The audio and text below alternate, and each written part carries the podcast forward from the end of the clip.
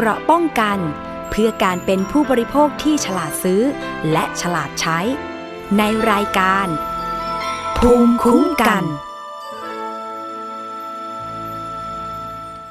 สวัสดีค่ะคุณผู้ฟังคะพบกันในรายการภูมิคุ้มกันรายการเพื่อผู้บริโภคกันอีกเช่นเคยนะคะ อยู่กับดิฉันชนาทิพไพรพงศ์ทางไทย PBS Podcast ค่ะ ติดตามเรื่องราวทุกประเด็นไม่ว่าจะเป็นเรื่องดีหรือว่าปัญหา แนวทางการแก้ไขปัญหาให้กับผู้บริโภคได้ในรายการนี้นะคะ สามารถส่งข้อมูล หรือว่าข้อร้องเรียนเกี่ยวกับปัญหาผู้บริโภคได้ทาง facebook.com/thaipbspodcast กดติดตามกดถูกใจหรือว่าติดตามเราทาง YouTube ก็ได้ค่ะ ชื่อเดียวกันเลยก็คือไทย PBS Podcast นะคะ ช่วงนี้นะคะเราจะไปพูดคุยเกี่ยวกับเรื่องของค่าไฟฟ้าค่ะคุณผู้ฟัง มีข่าวที่ไม่ค่อยดีสำหรับผู้บริโภคก็คือว่า คณะกรรมการกำกับกิจการพลังงานเนี่ยนะคะ มีมติให้ขึ้นค่า FT ค่าไฟฟ้าค่ะคุณผู้ฟัง ค่า FT ก็คือมันเป็นต้นทุนพลังงาน ที่นำมาผลิตกระแสไฟฟ้าอย่างเช่นก๊าซธรรมชาติ หรือว่าถ่านหินแบบนี้นะคะ ซึ่งค่า FT นี่ก็จะ ผันแปรไปตามพลังงานที่เรานำมาผลิตกระแสไฟฟ้า แต่ถ้าปรับขึ้นแบบนี้มันกระทบกับค่าไฟฟ้าฐานแน่นอน ก็คือจะปรับเป็นหน่วยละ 4 บาท ซึ่งถ้าบ้านไหน ใช้ไฟมากก็จะต้องจ่ายค่าไฟฟ้าเพิ่มมากขึ้นแน่นอนนะคะ อย่างบางบ้านเนี่ยในเมืองเนี่ยอาจจะใช้ไฟฟ้าถึงบ้านละ 300 หน่วยต่อเดือน บางบ้านหลังใหญ่หน่อยอยู่กันหลายคน5คนขึ้นไปเนี่ย ดิฉันเคยเห็นนะบางบ้านจ่ายค่าไฟฟ้าเป็นหมื่นบาทต่อเดือน เพราะว่าเปิดแอร์เกือบทั้งวัน ยิ่งหน้าร้อนเดือนมีนาคมเมษายนนี่ไม่ต้องพูดถึง ในกรุงเทพนี่ตอนเที่ยงวัน ขนาดนั่งอยู่ในบ้านเฉยๆ เปิดพัดลมด้วยนะ ก็ยังเหงื่อตกเลย เพราะว่าอากาศมันร้อนมาก ต้นไม้ก็น้อยด้วยนะคะ ซึ่งเรื่องของ ค่าไฟที่จะปรับเพิ่มสูงขึ้นเนี่ย เราจะมีช่องทางไหนไหม ที่จะบอกกับทางการไฟฟ้า ที่จะบอกกับรัฐบาลว่า อย่าเพิ่งปรับ หรือว่าจะมีวิธีการคิดค่าไฟ หรือลดต้นทุนการผลิตกระแสไฟฟ้า เพื่อมาใช้ในประเทศของเราได้อย่างไร เพื่อจะได้ไม่ต้องปรับราคาเอากับผู้ใช้ไฟ ซึ่งเรื่องนี้ดิฉันจะไปคุยกับคุณอิทธบุญอ้นวงศา รองเลขาธิการสภาองค์กรของผู้บริโภค ที่วันนี้นะคะ 21 มีนาคม 2565 จะเป็นตัวแทนไปยื่นหนังสือ ให้รัฐมนตรีว่าการกระทรวงพลังงาน พร้อมกับข้อเสนอเกี่ยวกับการชะลอ การไม่ให้ปรับค่าไฟฟ้าเอากับผู้บริโภคนะคะ เราจะไปคุยกับคุณอิทธิบูลค่ะ สวัสดีค่ะ คุณอิทธิบูลคะสวัสดีครับ คุณชนาทิพย์ครับ สวัสดีครับ คุณผู้ฟังครับ ค่ะ วันนี้เห็นว่าทางสภาองค์กรของผู้บริโภคจะไปยื่นหนังสือต่อรัฐมนตรีว่าการกระทรวงพลังงานใช่ไหมคะ ต่อข้อเสนอ เกี่ยวกับเรื่องของค่าไฟฟ้าที่อาจจะต้อง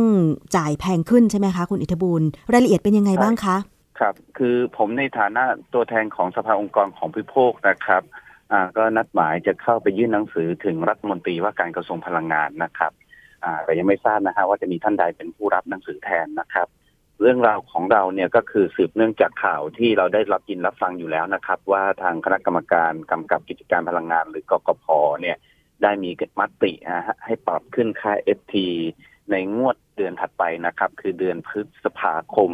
ถึงเดือนสิงหาคม 2565 นะครับค่ะที่จะมีการขยับขึ้นค่า FT ไปอยู่ที่ 24 บาท 77 สตางค์ต่อหน่วยนะครับค่ะ ทีเนี้ยตัวเนี้ยเมื่อไปรวมกับตัวค่าไฟฐานขายปลีกเนี่ยที่เราใช้อยู่ในปัจจุบันเนี่ยประมาณ3บาทอ่าสามบาทอ่า76สตังค์นะฮะสามบาท76สตังค์เศษเศษๆนี่นะครับค่ะก็จะตกอยู่ที่ขยับขึ้นไปเป็น4บาทต่อหน่วยฮะค่ะสำหรับค่าไฟฐานขายปลีกของเรานะครับ หมายถึงว่าถ้าบ้านคุณชนาทิพย์เนี่ย ใช้ไฟราวสักสามร้อยหน่วยต่อเดือนค่ะนะครับ ค่าไฟของเราก็เอาสี่บาทเข้าไปคูณเลยฮะ เป็นสี่สามสิบสองหนึ่งพันสองร้อยบาทนะครับ อันนี้ยังไม่รวมแวดนะค่ะนะฮะก็จะเป็นภาระที่เกิดขึ้นอย่างเห็นได้ชัดมากขึ้นกับอีกอันหนึ่งที่น่ากังวลก็คือก็เป็นที่ทราบกันดีว่าช่วงเนี้ยเป็นช่วงหน้าร้อนใช่นะครับแอร์ตัวเดียวกันใช้หน้าฝนกับแอร์ตัวเดียวกันใช้หน้าร้อนกินไฟต่างกันทันทีครับอืมหน้าร้อนจะยังไงคะ เอามันกินไฟมากกว่าไงฮะเพราะมันต้องใช้พลังเพื่อให้สร้างความเย็นเพิ่มขึ้นไงฮะอ๋อมันก็จะกินไฟมากมากขึ้น อันนี้ก็เป็นที่รับรู้ในในคนที่ติดตามอ่าเรื่องของค่าไฟนะครับ ว่าในช่วงตั้งแต่เดือนมกราคมไปจนถึงเดือนสิงหาคมเนี่ย ช่วงค่าไฟพีคๆของประเทศไทยเนี่ยมักจะเกิดขึ้นในช่วงเดือนพฤษภาคมครับค่ะก็จะตรงเข้ากับรอบตรงนี้เลยนะฮะว่าอ่าถ้า ค่าอ่าความร้อนมันเพิ่มขึ้นกับบวกกับค่าไฟที่เพิ่มขึ้นเข้าไปอีกเนี่ย มันก็เลยเป็นคล้าย ๆ เป็นทวีคูณนะฮะค่ะในแง่ของความทุกข์ของประชาชนครับ ใช่ค่ะ เพราะว่าอย่างตอนเนี้ยเปรียบเทียบกันเลยนะคะว่า ตอนสิ้นปีกับตอนเดือนมีนาคมณปัจจุบันเนี้ยดิฉันอะเปิดแอร์เนี่ยต่างกันมากเลย ตอนสิ้นปีมันยังอากาศเย็นๆ ถึงแม้ว่าจะอยู่ในอะกรุงเทพใช่ไหมคะ เราก็อาจจะเปิดวันสลับวันหรือ อาจจะครับเปิดทุกวันแต่จำนวนชั่วโมงจะน้อยกว่า แต่พอครับเดือนมีนาคมตั้งแต่ต้นเดือนเป็นต้นมาเนี่ยโอ้โหไม่ไหวค่ะคุณอิทธบูลคุณผู้ฟัง ต้องเปิดแบบยาวนานมากคือแล้วตอนนี้เนี่ยมี work from home ด้วยบางวันเนี่ยนะคะทำงานที่บ้านช่วงเที่ยงนี่ไม่เปิดแอร์ที่บ้านไม่ได้เลย ต้องเปิดอืมเพราะฉะนั้นเนี่ยค่าไฟจะกระทบแน่นอนคือเราต้องควักเงินจ่ายเพิ่มมากขึ้น แล้วทีนี้ครับจะมีข้อใช่ครับเสนอยังไงจากสภาองค์กรของผู้บริโภคบ้างคะ คือ ก่อนที่เราจะมายื่นหนังสือในเช้าวันนี้นะครับ เมื่อวานเนี้ยเราก็ได้มีการประชุมร่วมกันแสดงความคิดเห็นผ่านทางเวทีที่สภาองค์กรของพวกจัดนะฮะเพื่อมาสืบค้นหานะฮะเบื้องลึกของค่าไฟฟ้าแพงเนี่ย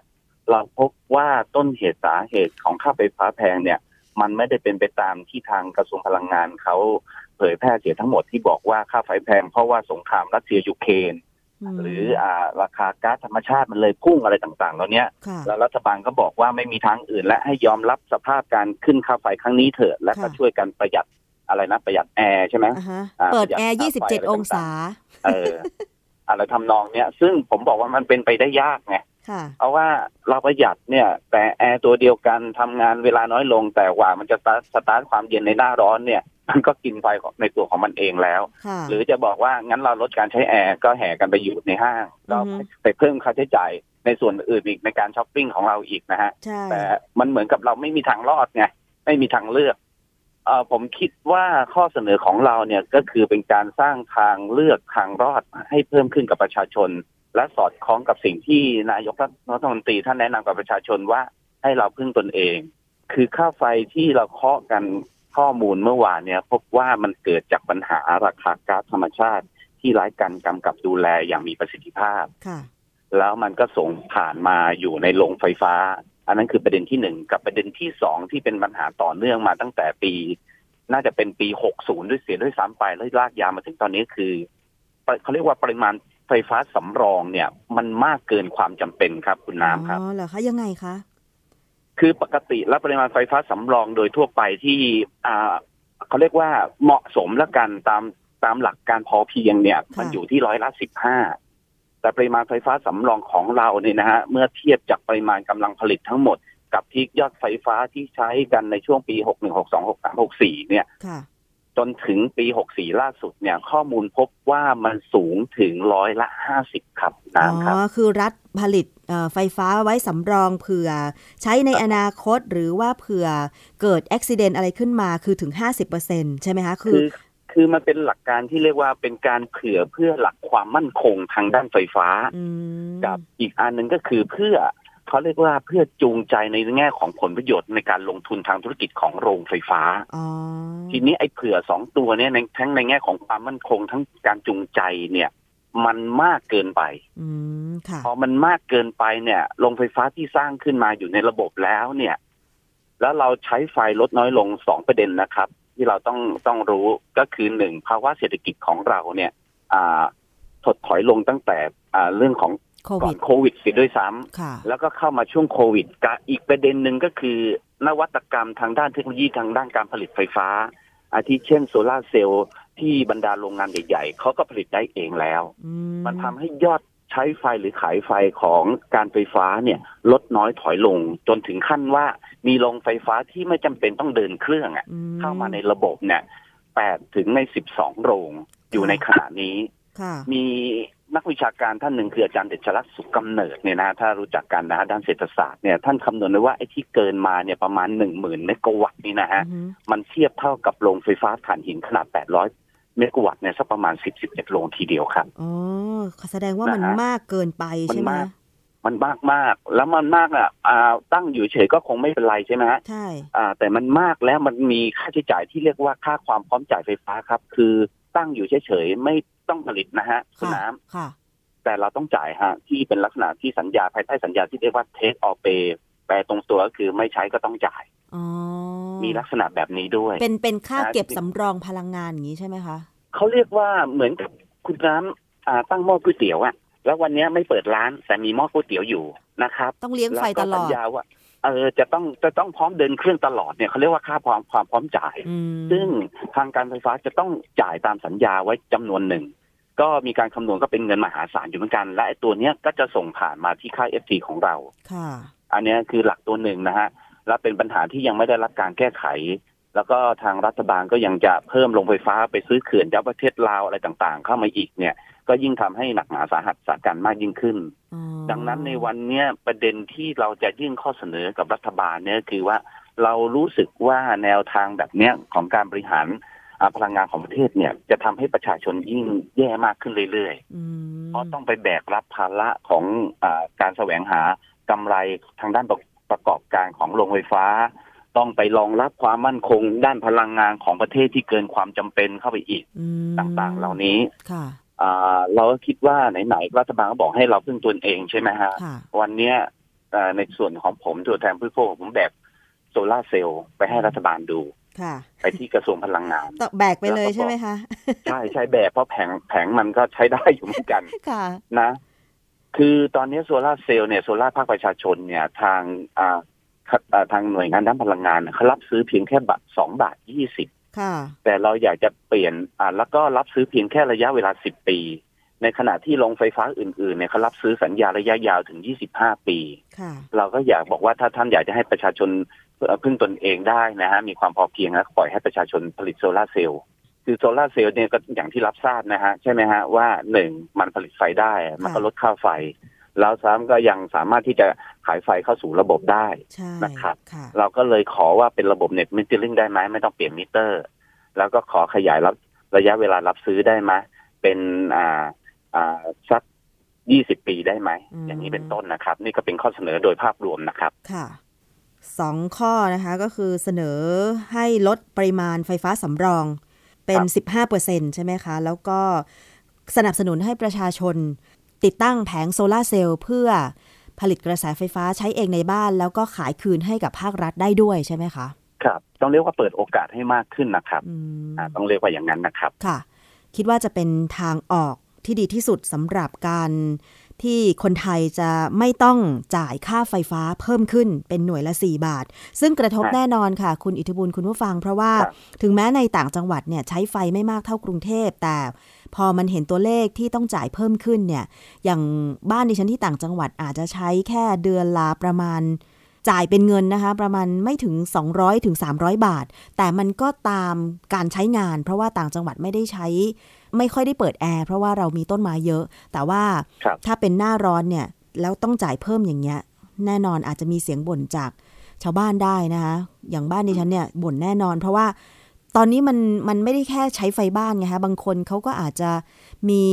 ธุรกิจทางการเกษตรของเขาที่ต้องใช้งานเพิ่มมากขึ้นอะไรอย่างเงี้ย ซึ่งหน้าแล้งนี่อย่างหนึ่งที่ต้องเพิ่มนะคะ คุณอิทธิบุญคุณผู้ฟัง ก็ค่าคือน้ำมันเรื่องใช่ไหมค่าน้ำมันด้วยแล้วก็อืมการปั๊มน้ำอะค่ะอ่าเครื่องปั๊มน้ำเครื่องสูบน้ำเข้าสวนอัทานงนั้นการเกษตรต้องใช้น้ำมันไงใช่ใช้น้ำมัน แล้วบางบางบ้านอย่างบ้านดิฉันเนี่ย ปั๊มน้ำที่ปั๊มขึ้นบ่อหรืออะไรอย่างเงี้ยก็ต้องเป็นกระแสไฟฟ้าไงคะ ปั๊มไปสำรองอะไรอย่างเงี้ยมันต้องเป็น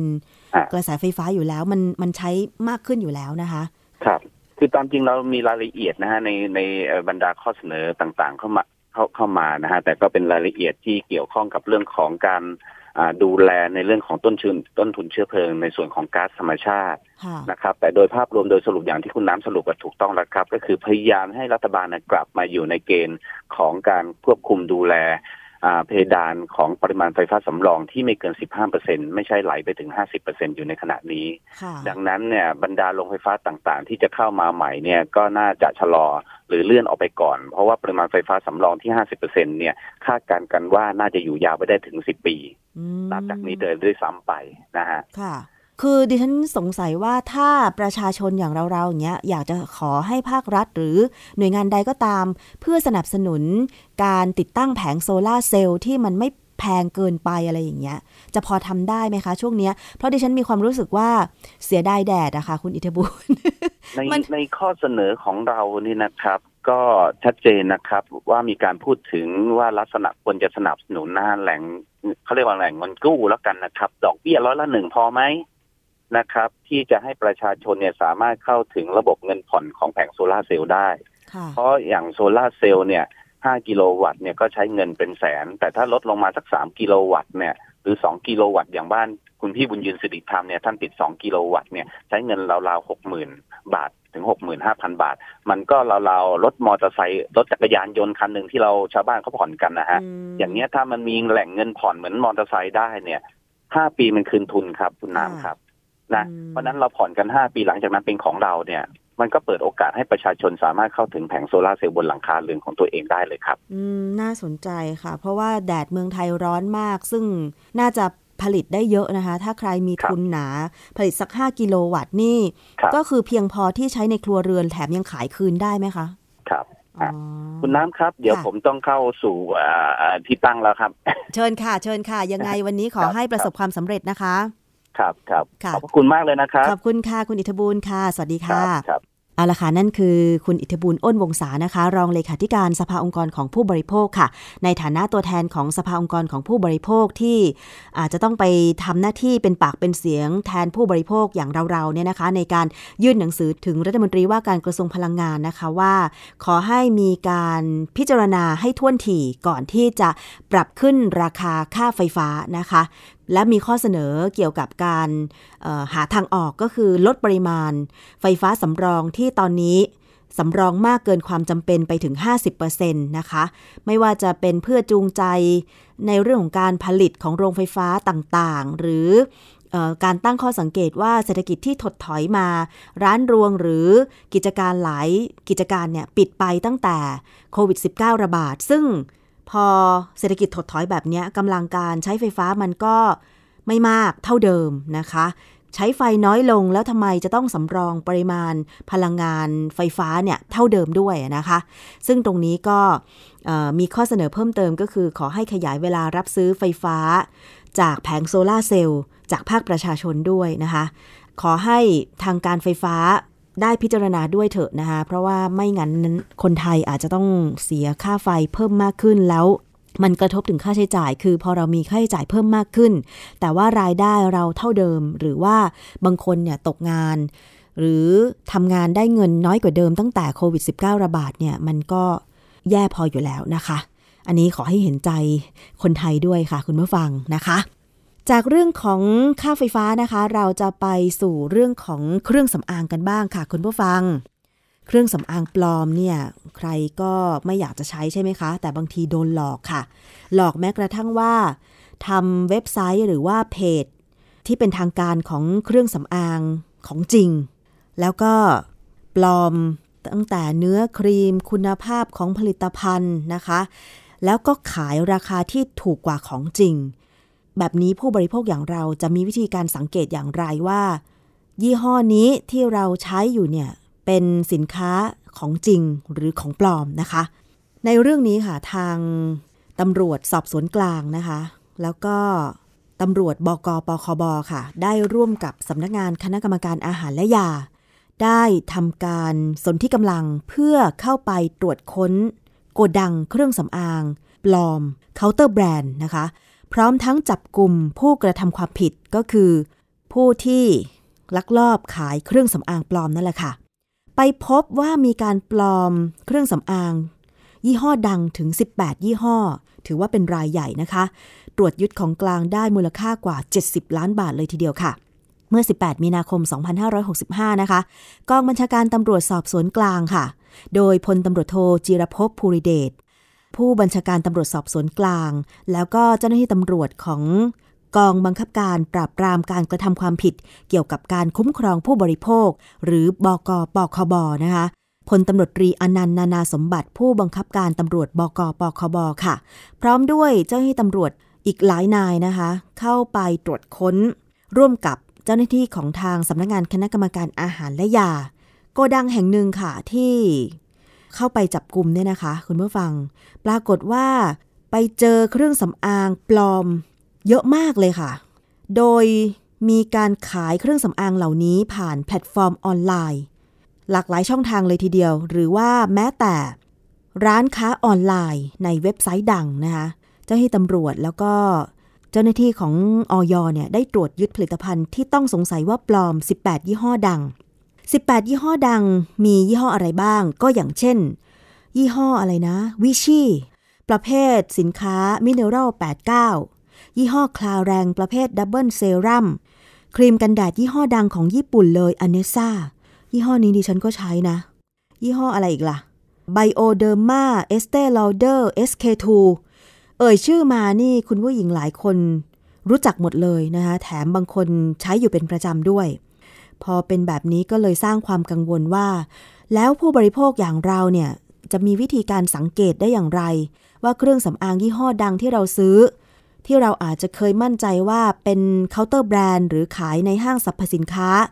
มันจะปลอมหรือไม่ปลอม เพราะว่าบางทีเนี่ยเราก็ไม่ได้ไปซื้อเองโดยตรงที่ในห้างไง เพราะปัจจุบันการค้าขายออนไลน์มัน ก้าวไกลใช่ไหมมีส่งสินค้าถึงบ้าน แล้วบางคนถึงขั้นไปดูรีวิวสินค้าตามเพจต่างๆ เลยว่า ยี่ห้อไหนดีนะคะหรือว่ายี่ห้อไหนราคาถูก แล้วถ้าเกิดไปหลงเชื่อว่า เพจหรือเว็บไซต์นั้นเนี่ยมันสร้างเรียนแบบทำเว็บไซต์ทำเพจเพื่อเรียนแบบเพจที่เป็นทางการของยี่ห้อเครื่องสำอางเนี่ยเราจะรู้ได้อย่างไรนะคะ การซื้อขายออนไลน์เราไม่ได้เห็นของจริงใช่ไหม เราเห็นแต่คลิปวิดีโอที่เป็นตัวสินค้าหรือว่าภาพของตัวสินค้า เราก็ไม่สามารถที่จะเห็นได้ด้วยตาเปล่าว่า ฉลากสินค้านั้นเนี่ยมันดูเป็นของจริงไหมนะคะหรือว่ามีการระบุฉลากภาษาไทยที่ถูกต้องชัดเจนหรือเปล่าแบบนี้เป็นต้นนะคะเพราะว่าการซื้อออนไลน์ก็เห็นได้แค่ ภาพเท่านั้นใช่ไหมคะบางคนสั่งซื้อมาแล้วพอได้รับสินค้าจริง บางคนเอะใจว่ามันเป็นของจริงหรือเปล่า แต่ก็ใช้ไปเพราะว่าไหนๆก็สั่งซื้อมาแล้วแบบนี้เป็นต้น แต่เครื่องสำอางปลอมเนี่ยคุณผู้ฟัง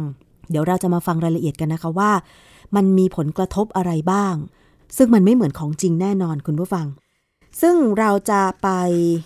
ฟังรายละเอียดของการจับกลุ่มในครั้งนี้นะคะ จากพันตำรวจเอก ธารากร เลิศพรเจริญค่ะ รองผู้บังคับการตำรวจ ปอท รักษาราชการแทน รองผู้บังคับการตำรวจบกปคบค่ะ โดยสืบเนื่องมาจากว่าทางปคบนะครับ ได้รับเรื่องร้องเรียนจากทางออยนะครับ ว่าผู้บริโภคเนี่ยจำนวนมากนะครับ ได้ซื้อเครื่องสำอางแบรนด์ดังๆนะครับ แล้วไปใช้เนี่ยเกิดการที่พิสูจน์ได้ว่าปลอมแล้วก็ด้อยคุณภาพที่สำคัญก็คือ เกิดอาการแพ้นะครับ จึงได้มีการวางแผนจับกลุ่มกัน แล้วก็จากการสืบสวนเนี่ยก็พบว่าแหล่งการเก็บของกลางเนี่ยทั้งหมดเนี่ยพบว่ามีบ้านเช่านะครับที่มีชาวเวียดนามเนี่ยเช่าเป็นแหล่งเก็บผลิตภัณฑ์ดังกล่าวนะครับจำนวนมาก จึงได้วางแผนเข้าทำการตรวจค้นนะครับ แล้วก็ขอหมายค้นของศาลนะครับ เข้าทำการตรวจค้นก็บ้านพักดังกล่าวนะครับ อยู่บริเวณย่านสวนหลวง เขตสวนหลวงนะครับ ก็พบหญิงสาวนะครับ ชาวเวียดนามนะครับ แสดงตนเป็นผู้ดูแล แล้วก็ทำการตรวจยึดนะครับ เครื่องสำอางดังกล่าว มูลค่ากว่า 70 ล้านบาทนะครับ เบื้องต้นนะครับ เราก็แจ้งข้อหาผู้ต้องหาในคดีนี้นะครับ เบื้องต้นก็คือ 1. ตามพระราชบัญญัติเครื่องสำอางนะครับพศ 2558 นะครับ ฐานขายเครื่องสำอางที่ไม่มีนะครับ สลากภาษาไทยนะครับ แล้วก็ฐาน ขายเครื่องสำอางที่มิได้จดแจ้งนะครับ แล้วก็2นะครับก็คือตามพระราชบัญญัติเครื่องหมายการค้านะครับ พศ 2534 ฐานจำหน่าย เสนอจำหน่าย หรือมีไว้เพื่อจำหน่าย ซึ่งสินค้าที่มีเครื่องหมายการค้า เครื่องหมายรับรอง หรือเครื่องหมายร่วมปลอมนะครับ ก็อยากจะประชาสัมพันธ์นะครับ ฝากพี่น้องประชาชนนะครับว่าถ้ายังไงเนี่ย ก่อนที่จะซื้ออะไรตามแพลตฟอร์มออนไลน์นะครับ ก็ให้ตรวจสอบดีๆนะครับ เพราะว่าตอนนี้ผู้ผู้ต้องหานะครับ ก็ปรับวิธีการของตัวเองนะครับ ปรับราคาขึ้นมาที่ไม่ถูกผิดปกติมากมายนะครับ ราคาก็จะถูกกว่าราคาเคาน์เตอร์แบรนด์ทั่วไป เพียงเล็กน้อยนะครับ เพราะนั้นเนี่ยให้ตรวจสอบดีๆนะครับ นั่นคือเสียงของพันตำรวจเอกธารากรเลิศพรเจริญนะคะ รักษาราชการแทน รองผู้บังคับการตำรวจ กองบังคับการปราบปรามการกระทำความผิดเกี่ยวกับการคุ้มครองผู้บริโภคหรือปคบค่ะ มาถึงสิ่งที่สำคัญค่ะ ผู้บริโภคจะมีวิธีการสังเกตอย่างไร ว่าเครื่องสำอางยี่ห้อไหน รุ่นไหน ปลอม กับของจริงเนี่ยมันแตกต่างกันอย่างไร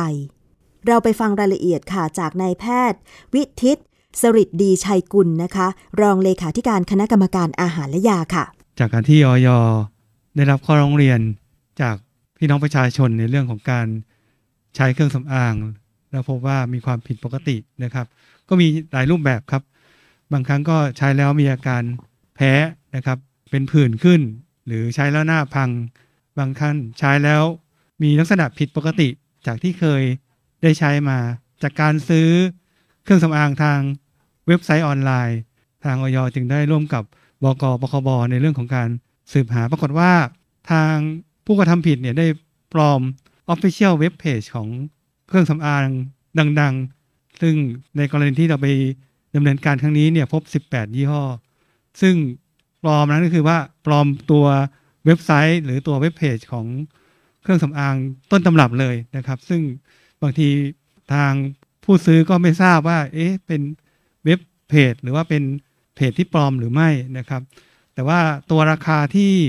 เอาขึ้นจำหน่ายในเพจนั้นๆเนี่ยมีความ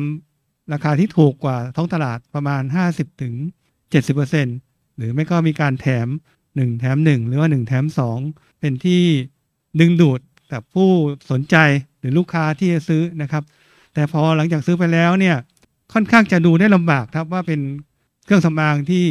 เป็นของจริงหรือไม่นะครับเพราะว่าปลอมได้ใกล้เคียงของจริงมาก แต่ว่าที่สังเกตได้คือไม่มีฉลากภาษาไทย แล้วก็พอใช้จริงเนี่ยก็จะเห็นความแตกต่าง ตั้งแต่เรื่องของแพคเกจิ้งหรือว่ากล่องนะครับ หรือว่าลักษณะของวัสดุที่ใช้ทำฝาจุกนะครับ ขวดตราจนกระทั่งถึงเนื้อเครื่องสำอางข้างในนะครับ ถ้าได้ใช้จริงจะรู้สึกว่า ถ้าคนเคยใช้เนี่ย ก็จะรู้สึกว่ามันแตกต่างจากที่เคยใช้อย่างมาก เพราะฉะนั้นกรณีนี้ก็อยากฝากเตือนทางพี่น้องประชาชนที่ มีความสนใจที่จะใช้เครื่องสำอางที่มีคุณภาพที่ดีนะครับ แต่ว่าอยากได้ราคาถูกต้องระมัดระวังหาข้อมูลนะครับ ให้ดีในการเลือกซื้อนะครับเพราะบางทีเนี่ยเราก็ได้ราคาที่น่าสนใจแล้วก็ตัดสินใจอย่างรวดเร็ว ถ้าใช้แล้วมีข้อสงสัยหรือมีผิดความผิดปกติ หรือมีไปพบเจอเว็บเพจที่ผิดปกติ ก็สามารถแจ้งทาง สำนักงงานคณะกรรมการอาหารและยาได้ที่สายด่วน 1556 หรือไปที่เว็บไซต์ fda moph.go.th หรืออีเมล 1556 at fda moph ซึ่งสามารถที่จะแจ้งได้ตลอด 24 ชั่วโมงนะครับ ก็อยากจะให้ทางท่านผู้บริโภค พี่น้องประชาชน ตลอดจนผู้ประกอบการช่วยสอดส่องดูแล เป็นหูเป็นตา แล้วก็ถ้ามีความ ผิดปกติที่เกิดขึ้นจากการบริโภคผลิตภัณฑ์สุขภาพ ก็ร่วมด้วยช่วยกันในการแจ้งเบาะแสในการที่จะนำมาสู่ซึ่งการจับกลุ่มกระทำผิด ผู้กระทำผิดตามกฎหมายต่อไปครับ ค่ะนั่นคือวิธีการสังเกตนะคะ ว่าเครื่องสำอางปลอมแตกต่างจากของจริงอย่างไร ทีนี้เรามาดูเรื่องผลการจับกลุ่มผู้ต้องหาที่ลักลอบจำหน่ายเครื่องสำอางปลอมในครั้งนี้ค่ะคุณผู้ฟัง จากพันตำรวจเอกเนติวงกุลาบ ผู้กำกับการ 4 บกปคบค่ะ ในทุนก็คือคนเวียดนามนะครับ แล้วก็มีคนไทยร่วมขบวนการ ตอนนี้เนี่ยผู้ต้องหาเนี่ยก็ให้การรับสารภาพนะครับ แล้วก็ให้การที่เป็นประโยชน์นะครับกับกล่าวไปถึงในในทุนนะครับ ตอนนี้ในทุนเนี่ยเป็นคนเวียดนามเอ่อตอนนี้อยู่ที่ต่างประเทศแต่ไงเราออกหมายจับอยู่แล้ว ส่วนในการตรวจสอบเนี่ยสินค้าพวกเนี้ยมาได้ยังไงเนี่ยเราดูเอ่อจากบริษัทขนส่งที่เราเข้าไปสอบถาม สินค้าดังกล่าวเนี่ยมาจากประเทศจีนโดยตรง นะครับแต่คนที่เป็นเจ้าของก็คือคนเวียดนาม พยานฐานสอดคล้องกันนะครับตรงนี้เดี๋ยวเราจะได้ดำเนินการต่อ ส่วนที่เราจะเห็นเนี่ยก็คือเพิ่มเติมนี้นะเขาคือเขาเขียนเว็บอย่างตัวหลักที่เราได้รับร้องเรียนมาจากอย.คือของ Estee เขาก็จะเขียนเว็บไซต์นะครับ e s t e t h a i l a n d เลยนะฮะตรงนี้ก็จะมีโปรโมชั่นนะครับราคาใกล้เคียงมีคูปองให้ สิ่งหนึ่งเนี่ยเขาทำจนแนบเนียนคือ มีการรีวิวด้วย เขาสร้างเว็บไซต์มามีสินค้ามา แล้วมีการสร้างรีวิวปลอมขึ้นมา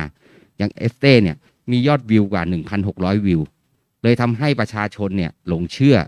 นะครับว่ามียอดวิว มีวิวว่าเป็นสินค้าดี ได้ของครบคุณภาพดีของแท้นะครับ เพราะฉะนั้นก็ขอเตือนด้วยว่า อย่าอ่านรีวิวอย่างเดียวแล้วเชื่อในสินค้านั้นๆ จากการตรวจสอบนะครับตรงนี้เนี่ยก็คือเบื้องต้นเนี่ยเขาจะมีเรื่องเกี่ยวกับ มี Facebook Duty Free Cosmetic นะครับที่เราล่อซื้อมาเนี่ยเขาจะทำอีกว่าส่งจ่ายหน้าซองผู้ส่งคือ Duty Free Cosmetic เพื่อที่ให้ผู้ซื้อเนี่ยรู้ว่าของดังกล่าวเนี่ยเป็นของมาจากต่างประเทศคือ Duty Free จริงๆจากการตรวจสอบเส้นทางทางการเงินนะครับใน 6 เดือนนะครับอันนี้เราตั้งสมมติฐานก่อนนะครับ เพราะว่าเราขอเรื่องการเงินมาเป็นตัวบ่งบอก ตอนเนี้ยอย่างน้อยก็คือ 6 เดือนนะครับ ตั้งแต่กันยามาที่เรา ตรวจสอบพบเงินหมุนเวียนกว่า 119 ล้านบาทนะครับตรงนี้เราก็ได้ทำการอายัดบัญชีไว้ครับ ผลิตภัณฑ์เนี่ยค่ะ ยืนยันว่าเป็นการปลอมขึ้นมาทั้งขวดทั้งผลิตภัณฑ์ไม่ใช่ลักษณะของสินค้าแท้ที่เลี่ยงภาษีเข้ามาใช่ไหมคะจากที่เรามาทั้งหมดเนี่ย18 รายการเนี่ยมันมีทั้งหมด 7 บริษัท ตอนนี้เราเรียก 5 บริษัทมาให้ปากคำแล้วนะครับ สิ่งหนึ่งเลยเนี่ยที่เรากล้าการันตีว่ายังไงปลอมก็ดูจาก packaging ที่เข้ามา ถ้าของแท้ก็คงไม่มีห่อแบบนี้ แล้วที่เราเข้าไปเนี่ยมันเป็นห่อแบบนี้มาเลย แล้วกล่องภายนอก packaging ภายนอกก็ไม่มีแบรนด์ ซึ่งเจ้าของแบรนด์มาเนี่ยเห็นแค่เนี้ยเขาก็คือด้วยตาเปล่าแล้วนะครับ ตรงนี้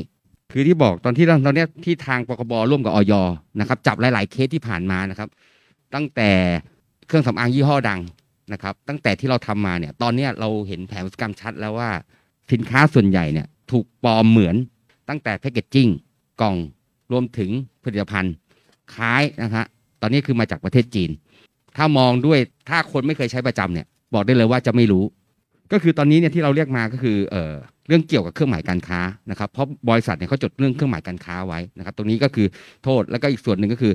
เรากำลังรวบรวมข้อเท็จจริงก่อน เบื้องต้นเนี่ยก็คือเป็นข้อหาที่มีพยานหลักฐาน สนับสนุนการกระทำความผิดเขาแต่ถ้าเราเจอข้อเท็จจริงหรือพยานหลักฐานนะครับที่เพิ่มเติมมากกว่านี้นะครับ อันนี้เดี๋ยวเราก็จะแจ้งข้อกล่าวหาเพิ่มเติม ค่ะนั่นเป็นเสียงของพันตำรวจเอกเนติวงกุลาบนะคะ ผู้กำกับการ 4 บกปคบ เรื่องของการจับกลุ่มผู้ต้องหาที่จำหน่ายเครื่องสำอางปลอมค่ะ เพราะฉะนั้นคุณผู้ฟังผู้บริโภคคะต่อไปนี้จะซื้อเครื่องสำอาง อย่าเชื่อถือ อย่าเชื่อใจแค่ว่าเป็นยี่ห้อดัง แล้วก็ซื้อจากเว็บหรือว่าเพจที่เป็นทางการหรือ Official Page Official Web ของเครื่องสำอางเท่านั้นนะคะ คืออาจจะต้องไปซื้อของจริง หรือซื้อจากแม่ค้าออนไลน์ที่ตัวเองรู้จักนะคะเพราะว่าบางคนมีเพื่อนขายเครื่องสำอางอะไรอย่างนี้นะพรีออเดอร์หรืออะไรก็ตามเนี่ย ก็ต้องอย่างน้อยๆ เห็นสินค้าตัวจริงเนาะคุณผู้ฟัง ยิ่งถ้าเป็นยี่ห้อเคาน์เตอร์แบรนด์เนี่ย จะมีราคาสูง ดิฉันเห็นครีมบางกระปุกนะ 4,000 บาท 5,000 บาท นี่ไม่กล้าใช้เลย ไม่มีตังค์คุณผู้ฟังนะคะ ทีนี้มาดู คำเตือนเพิ่มเติมค่ะ จากนายแพทย์วิทิตนะคะรองเลขาธิการออยท่านก็บอกว่า การที่จะเลือกซื้อเครื่องสำอางเนี่ยย้ำเลยว่าให้ระมัดระวัง ในการเลือกซื้อทางสื่อออนไลน์ โดยเฉพาะการที่มีโฆษณาว่า ราคาถูกเกินกว่าปกติ หรือสินค้า pre-order ซื้อตัดล็อตของแท้จากต่างประเทศ 100%ไม่เสียภาษีจึงราคาถูก หรือการจัดโปรโมชั่นที่ราคาลดลงจนไม่น่าเป็นไปได้ อย่างเช่น ลดราคา 50-70%อันนี้มันเกินจริงนะคุณผู้ฟัง เพราะโดยปกติแล้วเนี่ยเครื่องสำอางถ้าเขาจะนำมาลดราคาเนี่ย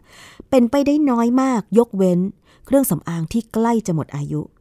แต่เขาก็จะลดไม่มากถึง 50-70%หรอกค่ะคุณผู้ฟัง หรือโฆษณาที่ว่าซื้อ 1 แถม 1 ซื้อ 1 แถม 2 เป็นต้น ขอให้ผู้บริโภคระลึกไว้เสมอว่า ท่านกำลังเสี่ยงต่อการได้ของปลอมนะ ของไม่มีคุณภาพด้วย ใช้แล้วอาจจะเกิดอาการแพ้หน้าพังได้ เพราะฉะนั้นก่อนกดคำสั่งซื้อทุกครั้งเนี่ย ขอให้ผู้บริโภคระมัดระวัง และก็ไตร่ตรองให้รอบคอบให้ดีซะก่อน แล้วก็ถ้าตรวจสอบได้เนี่ย ก่อนซื้อผลิตภัณฑ์ เครื่องสำอางใด ๆ ก็ควรตรวจสอบข้อมูล ขออนุญาตทางเว็บไซต์ของออยก่อนก็คือ www.fda.moph.go.th ก่อนทุกครั้ง และถ้าหากว่าไปพบเจอแหล่งผลิตหรือว่าแหล่งขายผลิตภัณฑ์สุขภาพหรือว่าเครื่องสำอาง ที่ดูแล้วว่า เอ๊ะมันถูกเกินจริง ตัวสินค้า มันไม่เหมือนของจริงที่เราใช้นี่ จะผิดกฎหมายหรือเปล่าเป็นของปลอม ไม่ปลอดภัยกับการบริโภคหรือเปล่า ขอให้แจ้งเบาะแสร้องเรียนไปที่ หมายเลขโทรศัพท์สายด่วนของออยค่ะ หมายเลข 1556 แล้วก็อีเมลนะคะ 1556 at fda moph.go.th หรือว่าสำนักงงานสาธารณสุขจังหวัดทั่วประเทศค่ะคุณผู้ฟัง การจับกลุ่มผู้กระทำความผิด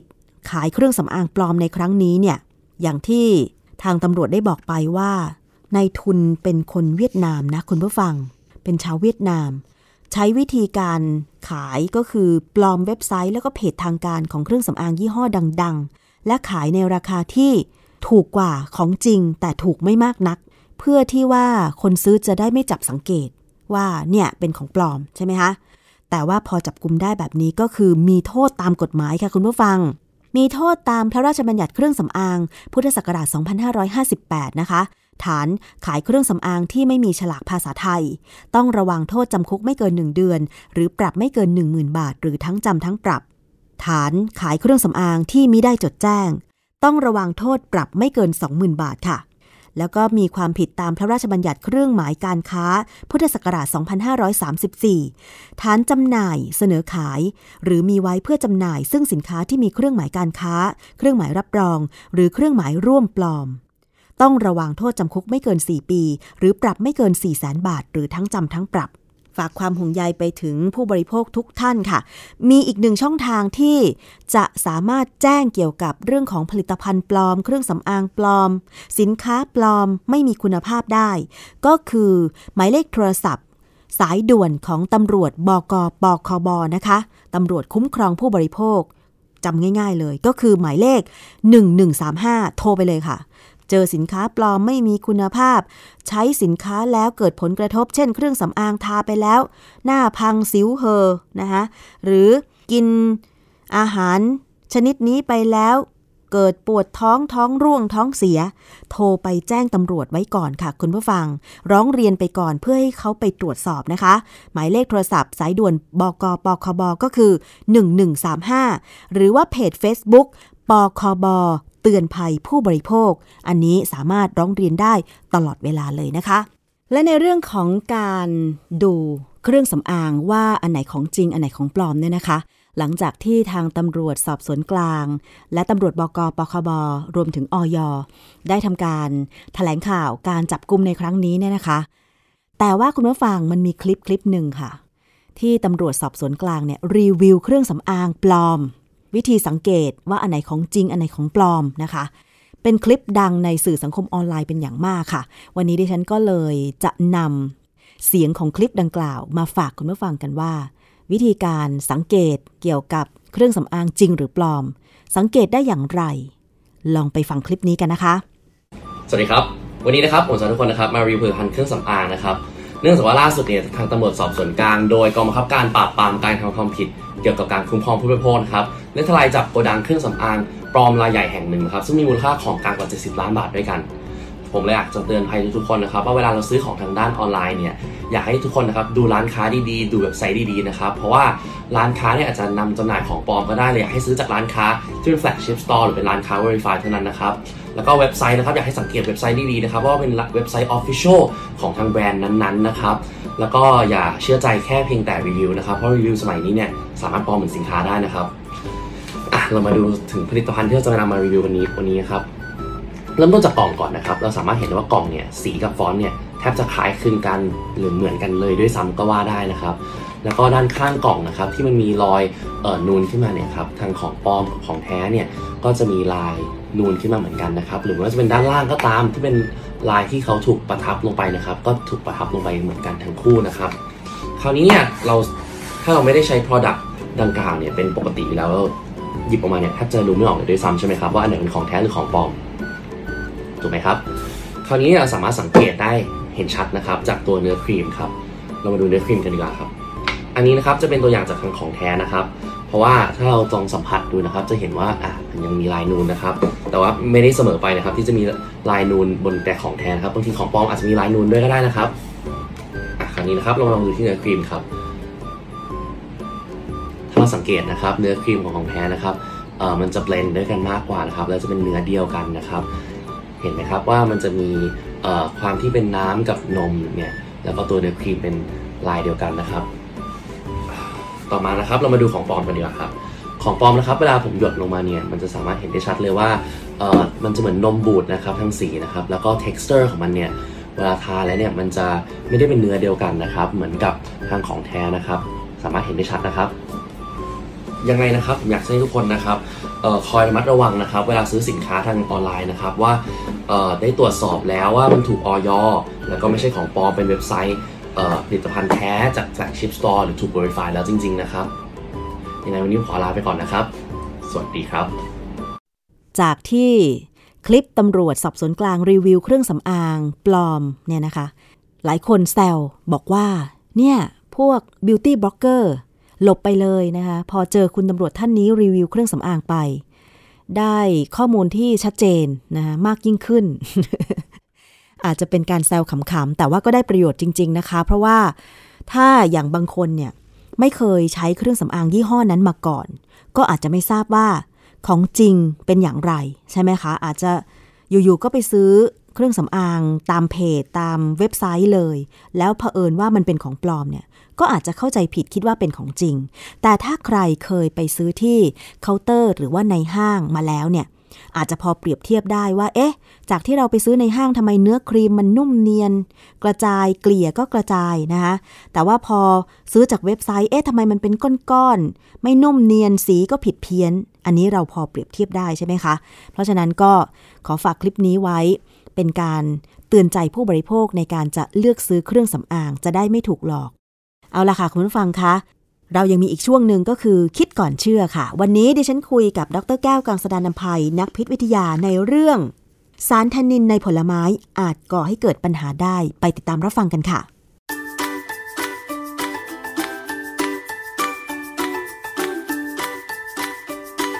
ช่วงคิดก่อนเชื่อ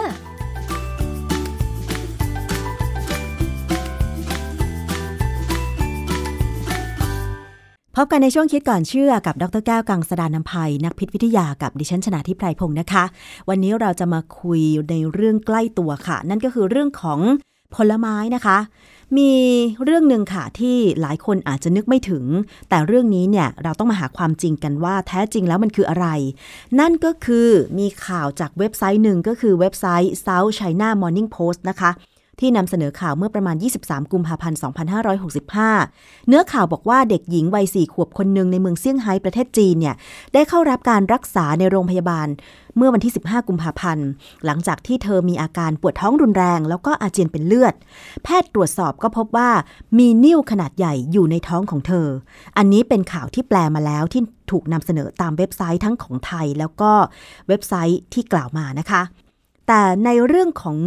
นิ่วเนี่ยค่ะคุณผู้ฟัง มันมีนิ่วอยู่ในท้องได้ด้วยเหรอ แล้วเรื่องนี้เนี่ยนะคะ แท้จริงสรุปว่าอย่างไร รวมไปถึงความจริงของเรื่องของการกินผลไม้ที่มีสารจำพวกแทนนินเนี่ยนะคะ เราควรจะระมัดระวังอย่างไร ต้องไปถามเรื่องนี้ในงานวิจัยทางวิทยาศาสตร์กับอาจารย์แก้วค่ะ อาจารย์คะ เมื่อพาดหัวข่าวเป็นแบบนี้ มีนิ่วในท้อง มันเกิดขึ้นได้เหรอคะ หรือว่าเรื่องนี้มันมันต้องมีอะไรแปลก ๆ แน่เลยใช่ไหมอาจารย์ คือเวลาเราดูข่าวเนี่ย พอมีบอกว่ามีนิ่วขนาดใหญ่ในท้องหรือในกระเพาะเนี่ย มันประหลาดนะเพราะว่าผมไม่เคยได้ยิน เคยได้ยินแต่มีนิ่วในกระเพาะปัสสาวะนะอันนี้ก็คนไทยก็รู้จักดีนะฮะทีนี้ประเด็นที่สำคัญคือในข่าวเนี่ยเขาบอกต่อนะว่า วิธีรักษาของหมอเนี่ยคือเนื่องจากว่าก้อนเนี่ยมันใหญ่ หมอเขาเลยใช้โคลาน้ำมันลมเนี่ยให้กินเยอะๆเพื่อไปละลาย ซึ่งความจริงเนี่ยนิ่วในกระเพาะปัสสาวะเนี่ยเราสามารถกินโคลาเข้าไปได้นะเพราะว่าในโคลาเนี่ยจะมีสารฟอสเฟต ซึ่งมันจะเข้าไปทำลายก้อนนิ่วได้ค่ะ แต่ว่านิ่วนั้นต้องไม่ใหญ่มากนะ ต้องแบบว่าอย่างเด็กแถวอีสานเนี่ยเอ่ออาจารย์ผมเนี่ยเคยไปศึกษา แล้วก็ พอเด็กเริ่มมีปัสสาวะขุ่นเนี่ย อาจารย์จะให้ดื่มโคลาเลยค่ะจะโคลายี่ห้อไหนก็ได้นะ เพราะมันมีฟอสเฟต มีกรดฟอสเฟตอยู่กรดฟอสฟอริกอืมมันจะเข้าไปทำให้ตัวนิ่วเนี่ยละลายออกมากับปัสสาวะได้ดีค่ะนะแต่ในกรณีที่เราคุยกันเนี่ยปรากฏว่าในข่าวเนี่ยเขาบอกว่าเด็กคนนั้นน่ะเด็กผู้หญิงเนี่ยกินลูกพลับแห้งเข้าไปหกลูกค่ะเยอะมากนะอือฮึลูกพลับนี่ก็ใหญ่พอสมควรนะ แล้วเขาก็มี ก็มีปัญหา เธอก็มีปัญหา มีเป็นก้อนๆอยู่ในนั้น ข่าวเนี่ยทั้งของไทยกับของ South China Morning Post เนี่ยเขาใช้คำว่า stone ซึ่งของเว็บไทยเนี่ยก็แปลมาเป็นนิ้วเนี่ยก็ดูไม่ผิดหรอก แต่พอไปดูเว็บอีกเว็บหนึ่งของ Shanghai Daily เนี่ยเขาใช้คำว่า gastric bizarre ค่ะ gastric นี่ก็แปลว่าทางเดินอาหาร bizarre เนี่ยสะกด b e z o a r เอ่อ ถ้าเป็นภาษาอเมริกันเนี่ยจะอ่าน bizarre ถ้าเป็นภาษาอังกฤษจะอ่าน bizarre เวลาเขาพูดถึง bizarre เนี่ยทางการแพทย์เนี่ยเขาจะหมายถึงการที่มีสิ่งแปลกปลอม เช่นมีผมมีนุ่น หรือถุงพลาสติก หรืออะไรก็ตามที่มันย่อยไม่ได้เนี่ย แล้วมันก็ใหญ่มากจนมันเคลื่อนผ่านหูรูด จากกระเพาะอาหารลงทางลงลำไส้เล็กไม่ได้ หมายความว่า ผมนุ่นหรือว่าถุงพลาสติก หรือว่าสิ่งแปลกปลอมนั้นเนี่ยจะถูกกลืนเข้าไป ผ่านลำคอแล้วลงไปถึงกระเพาะใช่ไหมคะอาจารย์ ใช่ฮะคือคนบางคนเนี่ยเขามีปัญหาทางจิต ที่จะเกิดปัญหาหนักๆเนี่ยที่จะไปเกิดบีซอร์ใหญ่ ๆ ในทางเดินอาหารเนี่ยซึ่งอันนี้พอไปหาหมอเนี่ยหมอก็หาทางเอาออกได้แหละ อาจจะคีบออกหรืออาจจะทำอะไรก็ตาม แต่ในกรณีของเด็กเด็กจีนเนี่ยนะเนื่องจากหมอเขาเด็กยังเล็กอะแล้วหมอเขาไม่อยากใช้วิธีคีบหรือผ่าตัดอะเขาเลยใช้ โคลาเนี่ยน้ำบัดลมเนี่ยซึ่งมันความจริงมันมีความซ่ามีความเป็นกรดเนี่ยเข้าไปย่อย แล้วก็ค่ะคีบตัดให้มันเป็นที่เล็ก ๆ แล้วก็ค่อยๆคีบออกมาคราวนี้ประเด็นสำคัญของการเกิดบิซอร์เนี่ยหรือว่าก้อนในกระเพาะอาหารเนี่ยมันเกิดเนื่องจากแทนนินนะแทนนินเนี่ยเป็นสารที่มีโมเลกุลใหญ่ค่ะมีโครงสร้างซับซ้อนค่ะนะมีสถานะเป็นกรดอ่อน มีรสฝาดค่ะนะอยู่ในพืชเช่นใบชา ใบฝรั่งใบพลูใบชุมเห็ดในผลไม้ดิบๆ เช่น กล้วยดิบฝรั่งดิบนะในเปลือกและเมล็ดผลไม้บางอย่าง เช่นเปลือกมังคุดองุ่นเม็ดมะขามอะไรเงี้ยในไวน์แดงก็มีค่ะซึ่งแทนนินเนี่ยจริง ๆ แล้วเนี่ยก็มีประโยชน์ในระดับหนึ่ง เช่นค่ะการลดอาการถ่ายท้องนะคือถ้าเราถ่ายท้องหรือว่าเราถ่ายถ่ายเหลวเนี่ยโดยที่ไม่ใช่เป็นเพราะว่าติดเชื้อนะ เป็นเพราะว่าเรากินผักผลไม้เยอะเกินไป หรือกินมะขาม เปรี้ยวๆเข้าไปเนี่ยเยอะๆเนี่ยนะจนเราถ่ายท้องเนี่ย การกินผักหรือผลไม้ที่มีแทนนินเข้าไปเนี่ย ก็จะช่วยเรา อย่างเวลาผมถ่ายท้องเนี่ยนะผมก็จะชงน้ำชาแก่ๆแป๊บเดียวก็หายค่ะนะฮะทีนี้อาจารย์ประเด็นก็คือว่าทำไมเด็กหญิงคนนี้เนี่ย กินลูกพลับแห้งแค่หกลูก ถึงเกิดนิ่วขึ้นมาได้คะอาจารย์ ก็ลูกพลับแห้งมันมีไทนินเยอะ หูขนาดนั้นเลยเหรอคะ หรือว่าข่าวนี้ได้ระบุไหมคะว่า นอกจากครั้งนี้ที่เธอกิน 6 ลูกแล้วเนี่ย ก่อนหน้านี้เธอเคยกินลูกพลับแห้งมาก่อนบ้างไหม เขาอาจจะกินไม่มาก คือผมไปดูในเว็บไซต์ของวิกิพีเดียเนี่ยนะเขาก็บอกว่าลูกพลับดิบเนี่ย มีแทนนินสูงนะญี่ปุ่นเขาจะเรียกว่าชิบูออลนะคือไอ้เจ้าแทนนินเนี่ยหรือชิบูออลเนี่ย เมื่อละลายน้ำได้แล้วเนี่ย มันจะไปสัมผัสกับกรดอ่อนๆในกระเพาะอาหารเรา แล้วเกิดปฏิกิริยาเรียกว่า polymerization คือมันรวมตัวกันเยอะมากนะ โดยเฉพาะรวมกับโปรตีน แล้วก่อตัวเป็นก้อนเหนียวที่เรียกว่า phytobezoar ใช่ไหม phyto นี่แปลว่าพืช ส่วน bezoar ก็แปลว่าอะไรก็ตามที่เป็นก้อนๆในกระเพาะอาหาร แล้วก็จะเกาะติดกับผนังกระเพาะอาหารค่ะ phytobezoar เหล่านี้จะมีความแข็ง ส่วนมากเนี่ยเขาก็บอกเลยว่าในคนไข้เนี่ย 85%เกิดจากการกินลูกพลับดิบ อ้าวเหรอ มันก็มันก็เป็นเรื่องที่คือเด็กกินมากเกินไปอืมบ้านเรานี่คงไม่ค่อยมีปัญหาหรอก เพราะว่าลูกพลับเนี่ยเราต้องนำเข้าจากจีนใช่ไหมใช่ และราคามันค่อนข้างจะแพง แต่ส่วนมากเรากินลูกพลับคือมันสุกแล้วเราก็เอามาปอกกินนะคะอาจารย์ เราไม่ได้กินดิบเออหรือสุกกินแห้งเท่าไหร่ ถึงยังสุกอยู่ก็คงยังพอมีแทนนินเหลืออยู่บ้าง คือคำจริงเนี่ย ผลไม้ที่สุกขึ้นเนี่ยนะแทนนินก็จะลดลงอืมแต่เข้าใจว่าลูกพลับสุกที่ทำแห้งเนี่ย คงยังมีแทนนินอยู่ในลักษณะที่พอสมควร อย่างที่เขาบอกแล้วว่า ส่วนใหญ่เคสที่เป็นไฟโตบิซอร์เนี่ยหมอจะบอกเลยว่ามาจากการกินลูกพลับอ๋อเหรคืออลูกพลับคะแห้งนี่แหละค่ะนะฮะส่วนใหญ่เขาก็บอกเป็นลูกพลับดิบ ซึ่งความจริงลูกพลับนี่เวลาสุกแล้วก็ยังดิบอยู่ใช่ไหมสุกแต่ว่าก็ไม่ได้ไปปรุงอะไรนี่ ไม่ได้ให้ความร้อนเนี่ยเขาก็เอาไปตากแดดให้มันค่ะแห้งนะถนอมอาหารค่ะก็รสชาติก็คงอร่อยไประดับหนึ่งนะแต่ผม ผมจำได้ว่าผมไม่เคยกินนะอือฮึเข้าใจว่ามันแพงอืมก็เลยไม่กินไม่กินไม่นิยมกินของแพงนะฮะเพราะฉะนั้นคนที่จะมีปัญหาคือคนที่มีสตังค์ที่ไปซื้อลูกพลับมากิน เช่น ลูกพลับที่มาจากเมืองจีน แล้วก็มันคงน่ากินนะได้กินของแพงเนี่ย แต่ว่าถ้ากินมากเกินไป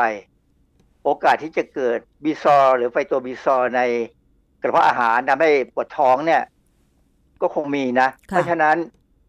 รวยอย่างไงก็อย่ากินเยอะ อาจารย์ทีนี้มันก็เกิดคำถามว่าแล้วเราจะรู้ได้อย่างไรว่า ไม่ควรกินเยอะขนาดไหน เพราะว่ามันเคยมีงานวิจัยอะไรไหมว่า ลูกพลับดิบ หรือแม้แต่ลูกพลับสุกที่หลายคนอาจจะชอบกินเนี่ยค่ะ คือปริมาณแค่ไหนกินทีละลูก แค่นั้นพอหรือว่า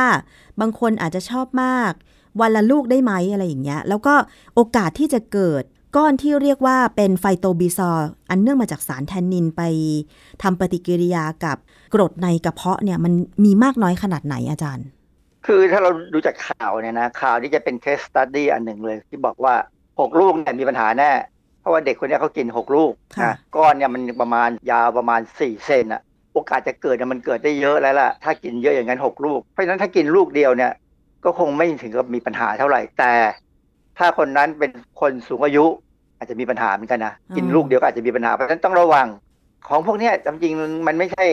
อาหารหลักของเรานะเป็นขนมนั่นเองก็กินแค่ครึ่งลูกหรือหนึ่งเสี้ยวอะไรก็คงพอแล้วนะฮะอย่าไปกินมากเกินไป อะไรก็ตามที่กินมากเกินไปมักจะมีพิษในตัวมันเอง ในกรณีของลูกพลับเนี่ย กินหกลูกเนี่ยมันคงจะเกินอะเพราะฉะนั้นคือกรณีอย่างเงี้ยมันไม่ได้เป็นลักษณะที่มีงานวิจัย เพราะว่าถามว่าจะทำงานวิจัยเรื่องนี้ไปทำไมในเมื่อ คนทั่วไปไม่ได้กินมากนัก แต่เด็กคนนี้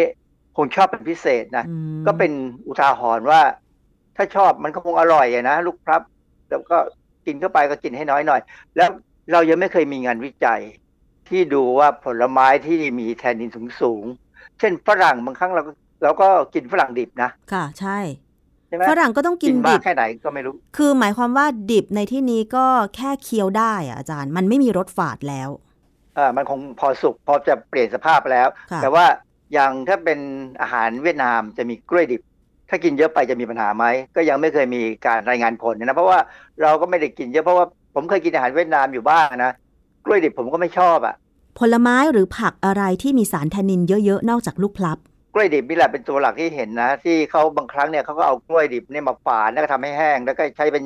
ชงเป็นชาดื่มเพื่อลดอาการถ่ายท้องบ้างหรือว่า คือบางแทนนินเนี่ยในปริมาณไม่มากนัก ถือว่าเป็นสารต้านมะเร็งนะอืมมีงานวิจัยพอสมควรค่ะที่เขาบอกว่าต้านมะเร็งได้นะต้านมะเร็งลำไส้ใหญ่ด้วยซ้ำนะ แต่ว่าหมายความว่าเราต้องกินในปริมาณที่ธรรมดา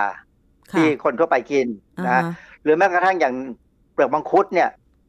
เราก็รู้ว่าเปลือกมังคุดนี่ก็แก้อาการถ่ายท้องเหมือนกัน ก็เข้าใจว่าคงมีทั้งแทนนิน แล้วก็มีสารตัวอื่นด้วยที่เป็นยาอยู่ในค่ะเปลือก เปลือกมังคุดเนี่ยนะ สังเกตง่ายๆ ผลไม้ที่มีแทนนินมักจะมีรสชาติแบบไหนอาจารย์ ฝาด มะขามป้อมล่ะอาจารย์ มะขามป้อมมันขม มันฝาดเหมือนกันนะ ก็คงฝาดก็ยังผมยังไม่เคยไปดูว่ามีงานวิจัยไหมเราเคยวิเคราะห์ไหมคือแทนนินเนี่ยไม่ใช่สารอาหารที่จะต้องมีการวิเคราะห์ในตารางคุณค่าอาหารไงอืมมันเป็นแค่สารที่เราสนใจบางคนสนสนใจว่ามันต้านการเป็นมะเร็งลำไส้ใหญ่ได้นะเพราะฉะนั้น เขาก็แนะนำว่าให้กินผักผลไม้ไปเยอะๆหน่อยนะให้กินหลายๆอย่าง ซึ่งบางอย่างก็มีแทนนิน บางอย่างก็มีก็มีน้อยมีมากอะ มันก็จะช่วยทำให้เราระบบทางเดินอาหารคือแทนนินเนี่ยคงเข้าไปช่วยปรับระบบของเอ่อเขาเรียกอะไรจุลชีพจุลชีพนะพวกสิ่งมีชีวิตเล็กๆในร่างในลำไส้ใหญ่เราเนี่ยให้เหมาะสมอืมคือถามว่าเหมาะสมแค่ไหน ก็ขึ้นอยู่กับคนด้วยว่าใครเป็นใครแล้วก็กินอาหารอะไรมาค่ะ เพราะฉะนั้นจากข่าวนี้ที่บอกว่าเด็กสี่ขวบ กินลูกพลับแห้งหกลูก แล้วก็มีสิ่งแปลกปลอม ที่เรียกว่าเป็นก้อนนิ่วจากการทำปฏิกิริยาสารแทนนินจากลูกพลับ ไปทำปฏิกิริยากับกรดในกระเพาะอาหาร ตรงนี้อาจารย์จะมีคำเตือนอย่างไรสู่ผู้บริโภคอีกบ้างคะคือมันคงไม่ใช่นิ่วอะนะเราใช้คำว่าเป็นก้อนดีกว่านะะแล้วมันเป็นแทนนินทำปฏิกิริยา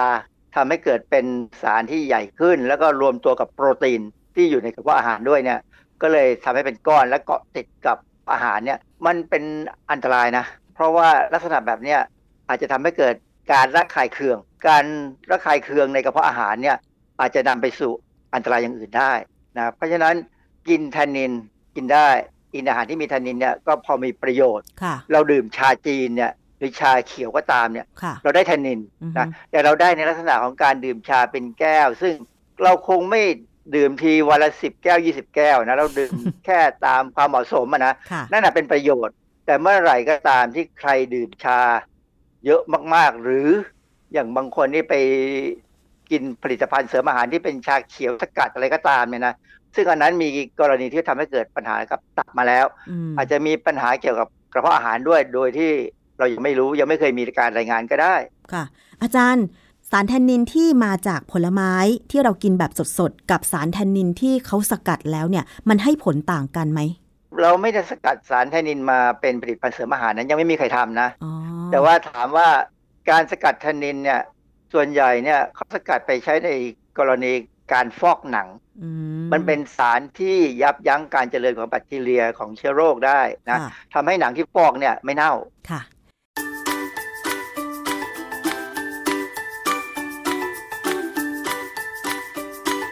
ช่วง คิดก่อนเชื่อ